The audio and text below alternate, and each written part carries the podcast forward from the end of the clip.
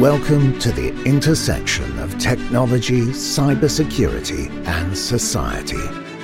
Welcome to ITSP Magazine.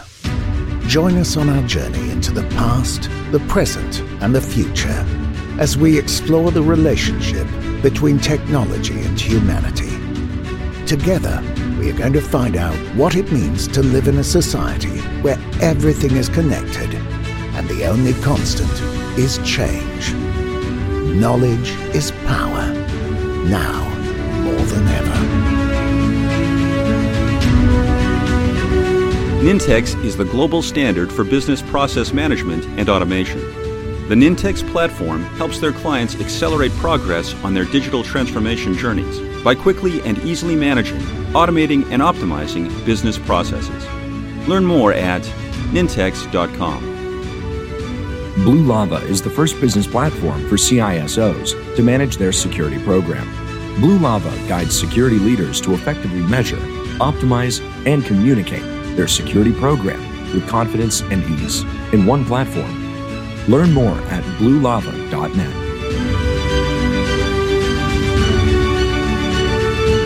Here we are, Marco. Sean, audio signals. Audio signals. And uh, the more things change, the more they stay the same. the, the like signal you're is going still very philosophical already. Oh, well, we're you know, I love there. that. I love that. Starting there. Yeah. Now the the reality is we we tend to overthink things. I think uh, we we see a situation and we either say that's too hard to deal with, so we ignore it, or we throw so much solution at it that uh, we kind of miss the point of why we're even trying to solve something in the first place. So uh, we're going to go that entire range, I suspect, in this conversation today, and That uh, and it, some more actually. that and some more, exactly. And, it, and it's driven by uh, a book that has been written, not quite published yet. Uh, it's still uh, still churning through the press, I believe, as we speak. And uh, it's written by a, a former CIA, a professional hacker for the CIA, Dr. Eric Cole, who's with us today. Eric, thanks for joining us. Oh, my pleasure. Thank you for having me. Yeah, absolutely a pleasure. I would- would say that before you tell us a little bit about yourself, your your resume is quite impressive, and uh, and the fact that you decided to write a book that is kind of mixing. I- I'm going to go philosophical. I'm going to follow Sean's lead. Like you, you, it's a it's a real world, and a virtual world, the cyber world, and that's a distinction that on my opinion and, and our opinion is doesn't exist anymore we live in a society that it's Very clear. living one. online and it's living offline and it drive each other so the fact that you are addressing things in this book that are related to keeping yourself safe not only when you cross the street and you drive your car but also when you go online i think it's it's that it crossed that bridge and i'm very curious to hear your experience your 30 years experience in this so i'll say a little bit about yourself if you don't mind for the audience and then we'll dig into the content of the book Absolutely. So I've been in cybersecurity for 30 years, and I began my career, as Sean said, as a professional hacker at the CIA for eight years. And after doing that for eight years, I've learned two things. One, the offense is easy and boring because you always get in, right? I, I always like saying, just like the law of gravity, which always applies, the law of cybersecurity is quite simple. If you have functionality, you've decreased security. If you have functionality, risks are always there. So any functional based system that has any value has vulnerabilities that could be exploited. A- And I learned that where we could break, I could break into anything on the planet, and I, it was easy and it was boring. So I switched to defense. And the second thing I learned working at the government, and I love working there, was I don't like working for a bureaucracy, and I don't do well listening to others. So I, I sort of pursued a cybersecurity entrepreneur path, and, and I'm sort of that rare breed of a technical person that actually believes you can run and build your own company. So I I built three or four companies over the years. Uh, one we sold to Lockheed Martin, where I was responsible for all the cybersecurity incident response for Lockheed Martin. I then went to McAfee and built out their entire portfolio, and we sold that company. I built multiple training courses. I've written multiple books, and now I'm running a company called Secure Anchor, where I'm really focused on helping organizations build out effective roadmaps that actually work. I sort of feel like my purpose for being on this planet is to make cyberspace a safe place to live, work, and raise a family. Because, like you said, whether we want to admit it or not, most of our lives we're living online, whether we like it or not. Yeah, and and as I was reading, and every time I read it, to be honest, uh, your your title it was presented to us, the word hacker stood out, and we're very sensitive to the use of that word. And I was every time I think of it, I was like, oh, is that the right use? Is that the, the right context? And I'm very pleased to say that that is the right context of the word hacker.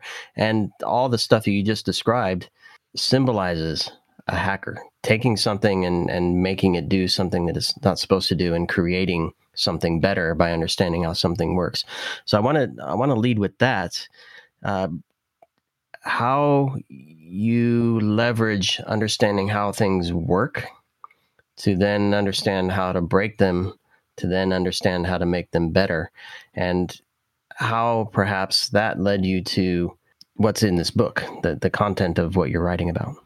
Yeah I, I was always even since i was little my mom used to joke she couldn't leave little eric in a room because i would just take things apart I would take lamps apart. I would take telephones apart. Right. I was just always fascinated with how things worked and operated.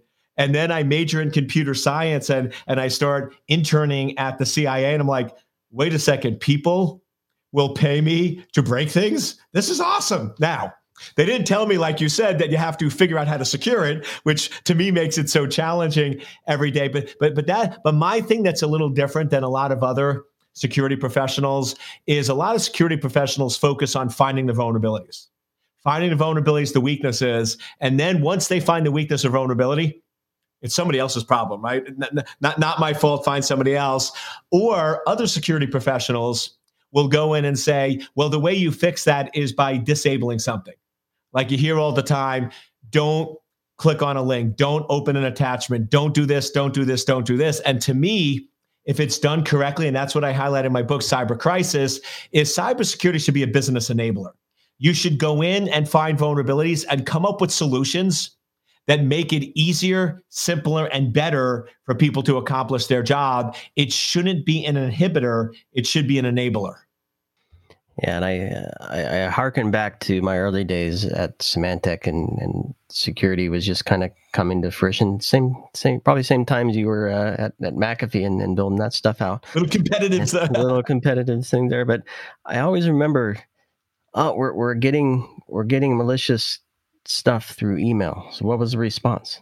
Disable email. it, it just made no sense that that was the response. And and to your point, I think we we have to find a way to be an enabler. The security industry has to be an enabler of the business, help it grow, and then protect that growth both.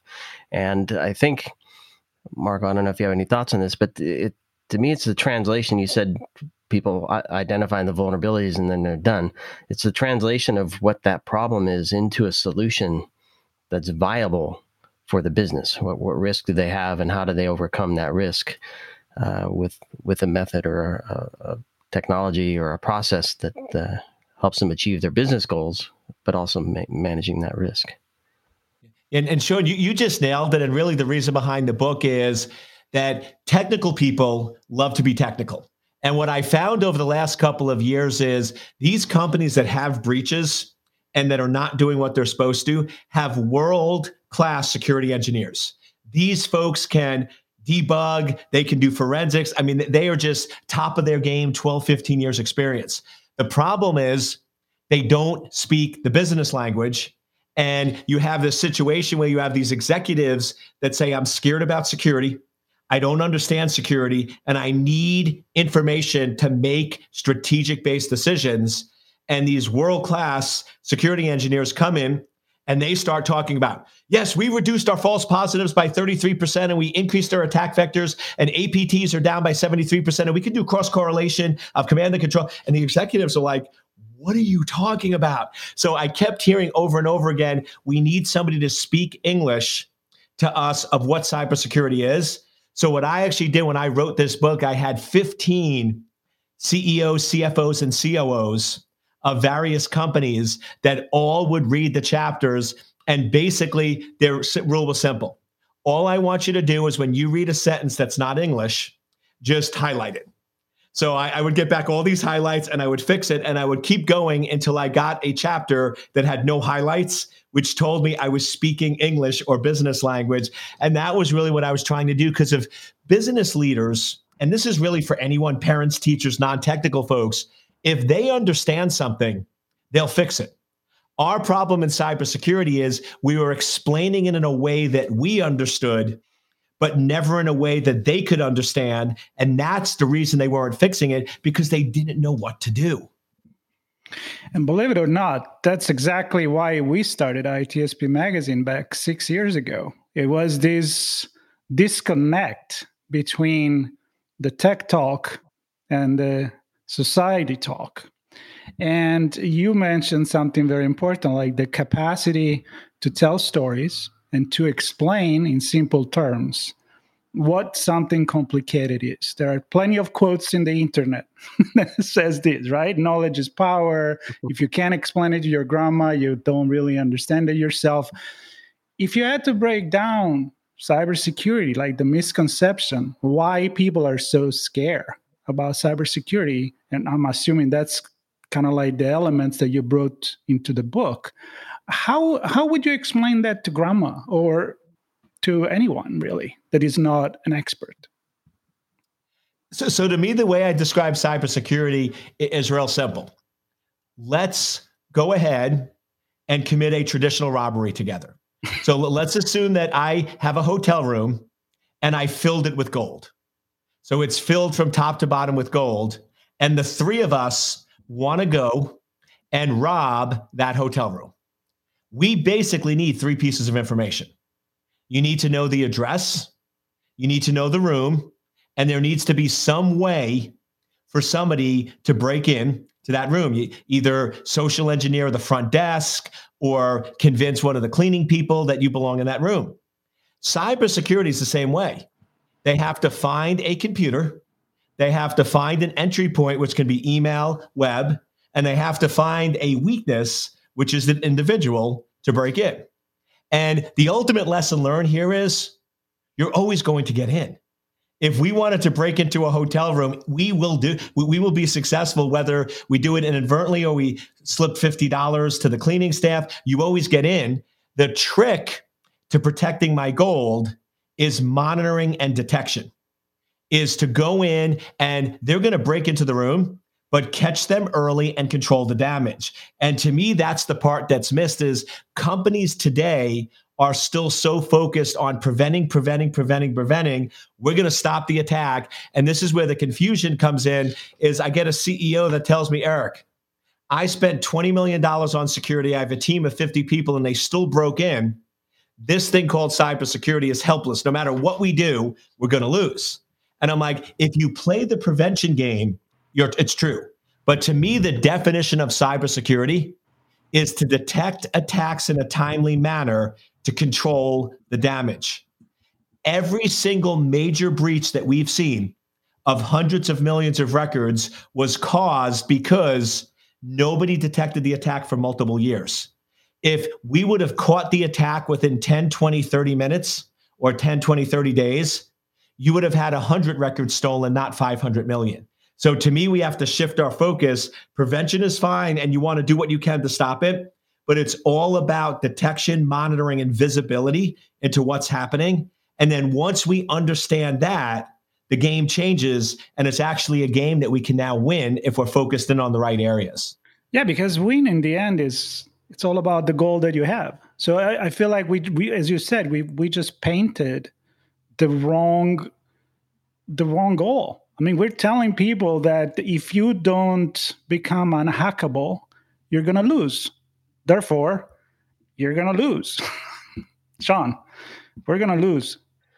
Uh, I don't want to lose. I don't want to lose. And I, I, I suspect if we have a good conversation, we can figure out a nice game plan to win.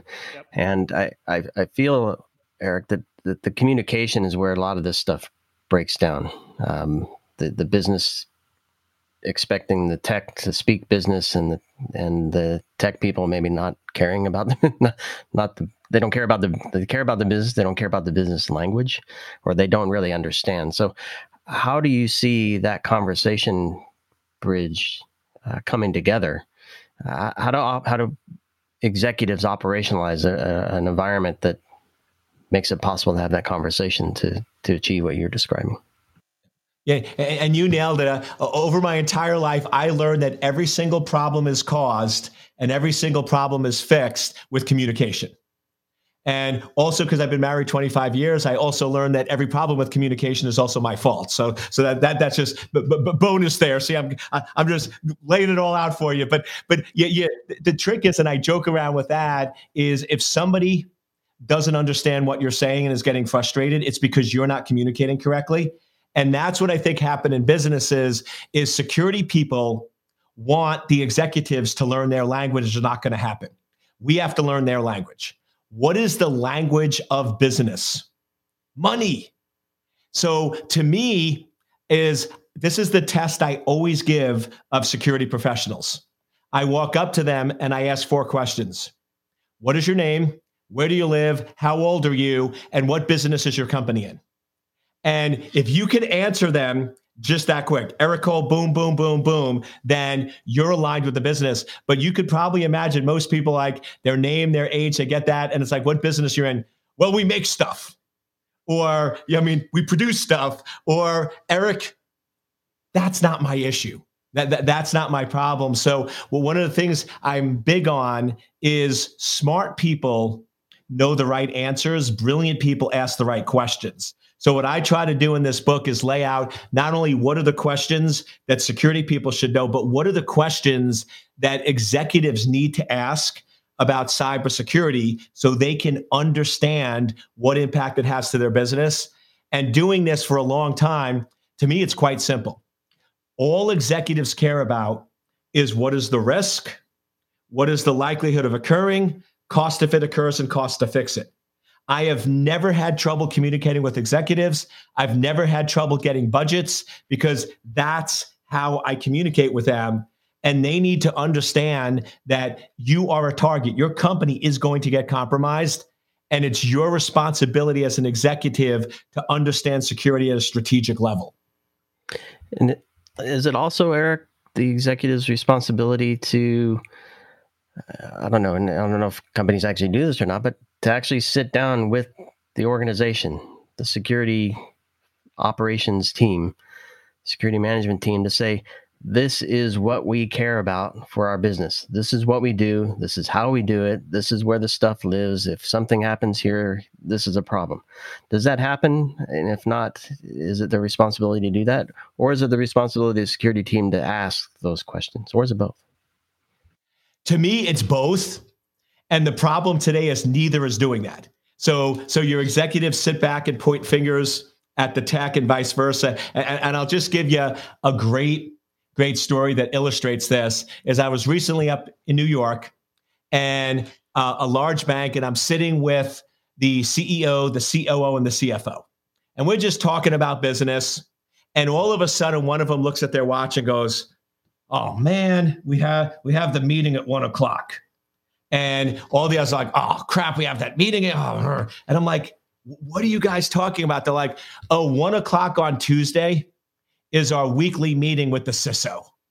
And uh, so, and I'm like, okay, what's good? So the, the, so the CISO walks in, the chief information security officer, and proceeds to go in and talk about all of the new technology and the stats for the monitoring center and the different attack vectors that they're seeing and how they've increased their phishing metrics by 5%. And as the CISO is getting more and more excited, you're seeing the other three executives on their phone, rolling their eyes, taking naps, and all this other stuff.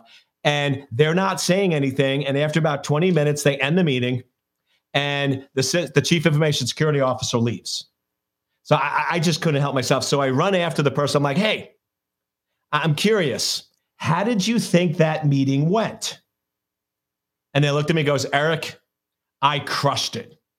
I owned it. I showed them that I knew everything there was to know about cybersecurity at this company. I knew every possible technical detail. I owned that meeting. And I looked at him and I said, That's from your perspective. I said, What do you think the executives would judge this meeting on? If I went and asked them right now how you did in the meeting, what would they say? And then it sort of got a little quiet. And I'm like, Did you ever think that you were presenting what you wanted to hear and not what they wanted to hear? And what I finally did is I brought the CISO back in the room and I said, I'm doing marriage counseling because you guys have an unhealthy marriage. And I said, We're having an open conversation. I said, The CISO thought he did a great job. You guys think he did an awful job. Tell him why. And I forced the conversation, and it was a little awkward. But at the end of the meeting, they both left with a respect of what the other side was looking for. But what you said is neither side is doing that today, and that's the problem. And both sides are blaming the others and getting frustrated. I'm like, just tell them this isn't what you want, right? But nobody's willing to have those conversations. And that's what I'm really trying to do with my message, with my keynotes, and with the book that I publish is let's have the conversation so everyone can talk the same language and be on the same side.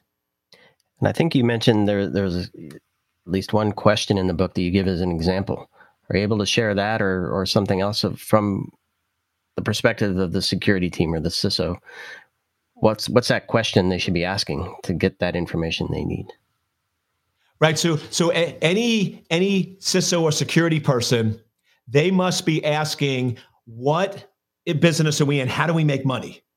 How is our company actually making money? Now, what I recommend in the book is any business leader whether it's a manager, an executive, or CEO of any size organization, one of the questions they need to ask to raise their awareness is how many attempted attacks do we have against our organization on a daily basis?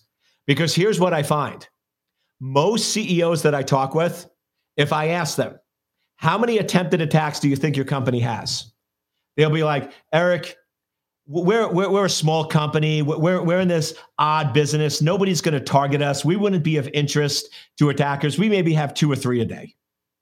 And when you talk to the security team, it's add a couple of zeros. It's 20 to 30,000 attempted attacks a day.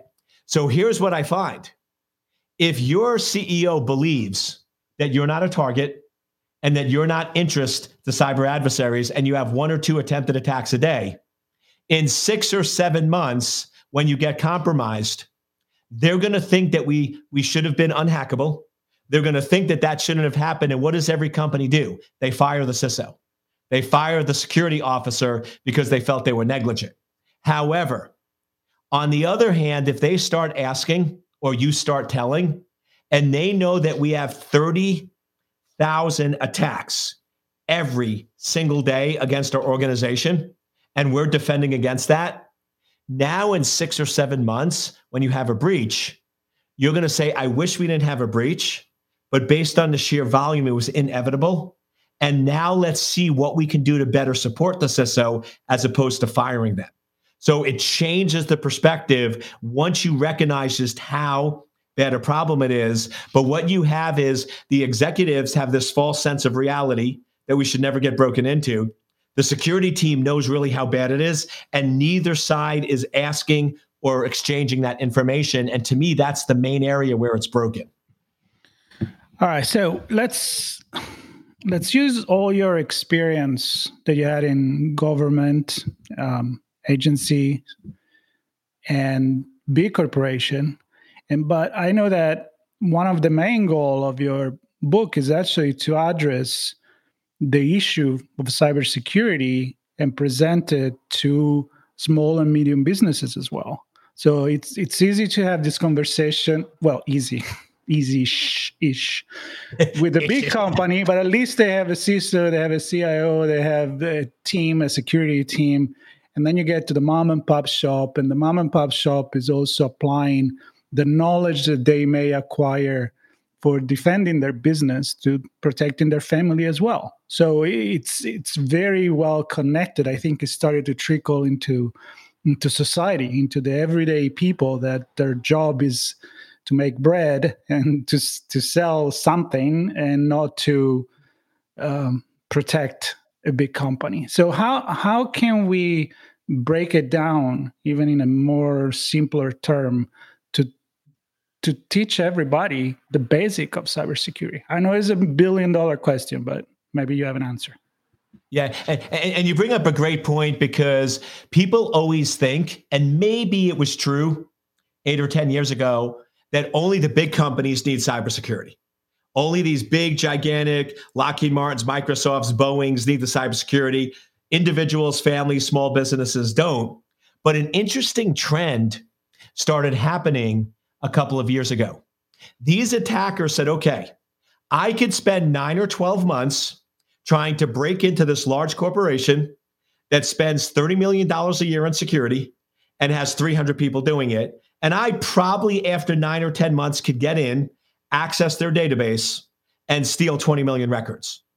Or I could target 20 million individuals that are spending nothing on security. They have no protection, no controls. I can break into them within minutes and I could steal 20 million records from individuals. And that's a much easier method. So it's actually the smaller companies and the individuals that are at higher risk because they're easier targets. And if a large company suffers a cyber breach, they can survive. If a small company suffers a cyber breach, you go out of business. You could lose your entire life savings. So to me, it really just comes down to a couple of core components. First, authentication passwords are critical. And in the current day and age of 2021, unless you're wearing bell bottoms and listening to the Bee Gees, passwords have come. I mean, passwords are so archaic. I mean, we might as well put them in the Smithsonian Museum. You have to use multi factor authentication, which is when you sign in, you do an initial password, and then it texts you or sends you a one time password. You have to be using multi factor authentication today. Second, turn on account notification. Get visibility. Every one of the scams where I see individuals have lost all their life savings, anytime companies get compromised, if they would have got a notification that said somebody logged into your account or somebody is accessing your information or somebody is transferring money, they could have taken action but because they had no notification, they found out seven, eight, nine days later. And with most financial fraud, you have 36 hours. If you catch it within 36 hours, it's reversible. You can stop it. After 36 hours, the money's gone. So just going in and doing some basics of focusing on multi factor authentication and putting in account notifications so you have visibility simple things like that go a long way to start protecting yourself, your business, your family, and your resources. And I believe, Eric, you also touch on things like cloud and mobile and the use of those. And certainly those are very prevalent in, in well, every size organization, but especially in small, medium business as well where most of their email systems, their HR systems, their payroll systems, their all ordering, all the stuff is online through the cloud and probably managed through mobile. So, do you, do you touch on anything in the book that helps understand how those play a role in getting that visibility, getting the MFA installed and, and, and leveraged, or does that just add more risk for them? So, so, so once again, whether it does or doesn't add risk, to me, is the wrong question. The real question that you just pointed out is, are people using it? Right? If, if people in your company are using mobile devices, I can be a security professional and say, don't do it. And they're just not going to invite me to the meetings. So what I do is I'm one of the weird security professionals I embrace the cloud. I embrace mobile. I embrace all the tech because I recognize it's going to be used. And let's just go in and set it up correctly. And to me, in a lot of cases, and we do address this in the book, is everyone goes in and looks at the cloud. And a lot of security people are going in and saying, oh, well, Eric, your data's on somebody else's server. They're all located in the same location. So somebody could get it. So risk, and they point out all the risks. But here's the problem with that analysis they're assuming what companies are doing today is 100% secure. So if, if what you're doing today is perfect, then yes, going to the cloud is a negative. But if you look at all the security issues today, for almost every company I work with, moving to the cloud increases security. It's still risky, it's not perfect, but it's better than where you are today. And that to me is the big issue is we need to recognize that what you're doing today has exposures so what we're going to move towards mobile devices in the cloud is not perfect but it's better than what we have now. And what i try to always do with anybody whether it's individuals small businesses or large businesses is really teach them to ask a second question most people today are asking one question when they make a decision what is the value and benefit and let's just use Alexa as an example. So we're going in and people hear about Alexa and they say, What's the value or benefit? Well, I can go in and ask, What's the weather? Like, really? You can't just walk over to the window and look outside. You, you need a device. Right? But people like that. So they look at the value and benefit and functionality and they say, It's great. So they put it in place. But they never ask the second question What is the risk or exposure? What is that impact? And I remember everybody buys Alexa. And then two years later, it comes out that Alexa basically listens and records your conversation. And all of a sudden, people now go, wait a second, the value and benefit is not worth the risk or exposure of my conversation being recorded. So they everyone ripped out the Alexa and they decreased in value. And, and what always makes me laugh is where people argue with me. Eric, Alexa isn't listening. How is it answering you if it's not listening? Like this is common sense here, right? This is not hard. And then people like, oh, the light goes on. So what I always train people is just ask two questions right out of the gate. What is the value and benefit? What is the risk and exposure? And is that benefit worth the risk or exposure? And to me, by doing that, that's how we live our lives. Every time you get in an automobile, there's a risk that you can get into a car accident. There are factors outside of your control. But we have recognized that the value or benefit is worth the risk or exposure. And that's why we do that. I love extreme sports. I love base jumping. I, I love all those things. Most people don't do that because the value or benefit is not worth the risk or exposure. So we need to do the same thing with cybersecurity is saying, what is the value and benefit? What is the risk and exposure? And then use that to drive our decisions. And something as simple as that, all of a sudden, we start making better decisions right out of the gate. Yeah, and as you're describing this, uh, I'm picturing some some of these smaller organizations where they don't have big teams where the the, the, the conversations aren't happening. Uh, there's nobody to talk to about it. so so you're you're one stuck with talking to themselves, and that becomes very boring. So let's just move forward without without having any conversation, and and no decision is made, or a decision that's uh, risky because we don't think about it. So Marco, I don't know. Take take us home with this.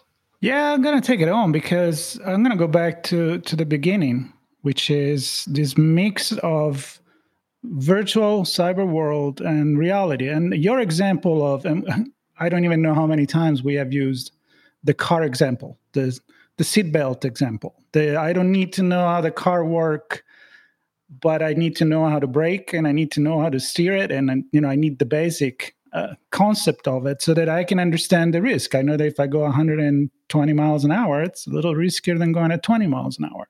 Still, I can't fix the car, right? so I think in the end, what you're saying and, and the value of, of a book like yours is that it does apply to the CEO of a big company that his job is not being the CISO, but the CEO. So he doesn't need to speak the, the language, but he need to understand the problem so that then he can have the CISOs and the team to take care of it to down to where you don't have those team, which is the small medium business where you kind of have to wear two hats. And again, you need to understand less, but few steps are important.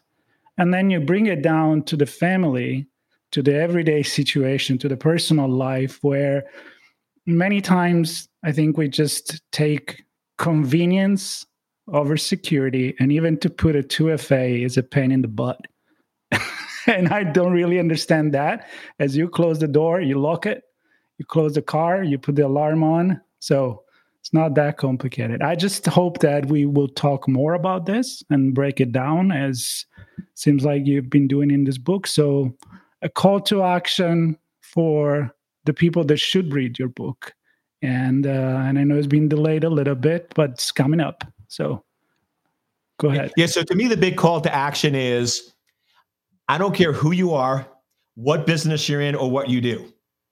You are going to be a target. It's almost a guarantee in your lifetime that you, your family, your business, or all of the above are going to suffer a cyber breach. And it might have happened already.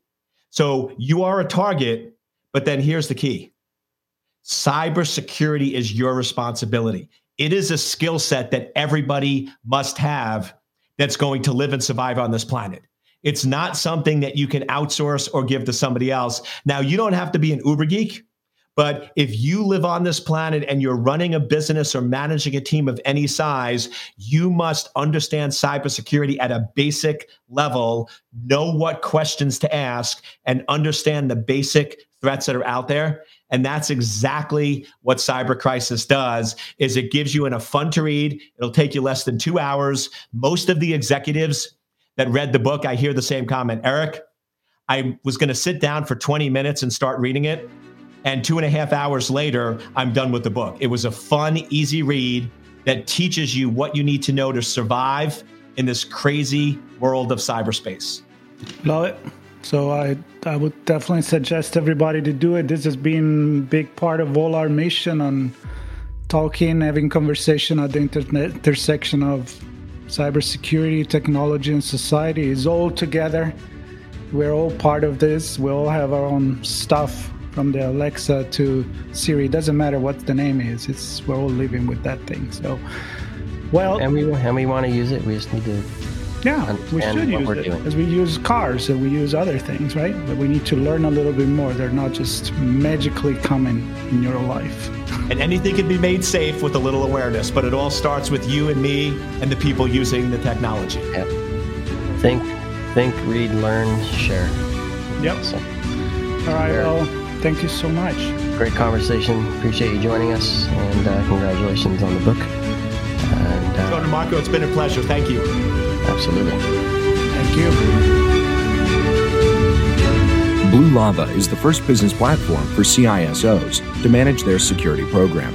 Blue Lava guides security leaders to effectively measure, optimize, and communicate their security program with confidence and ease in one platform. Learn more at bluelava.net. Nintex is the global standard for business process management and automation. The Nintex platform helps their clients accelerate progress on their digital transformation journeys by quickly and easily managing, automating, and optimizing business processes. Learn more at nintex.com.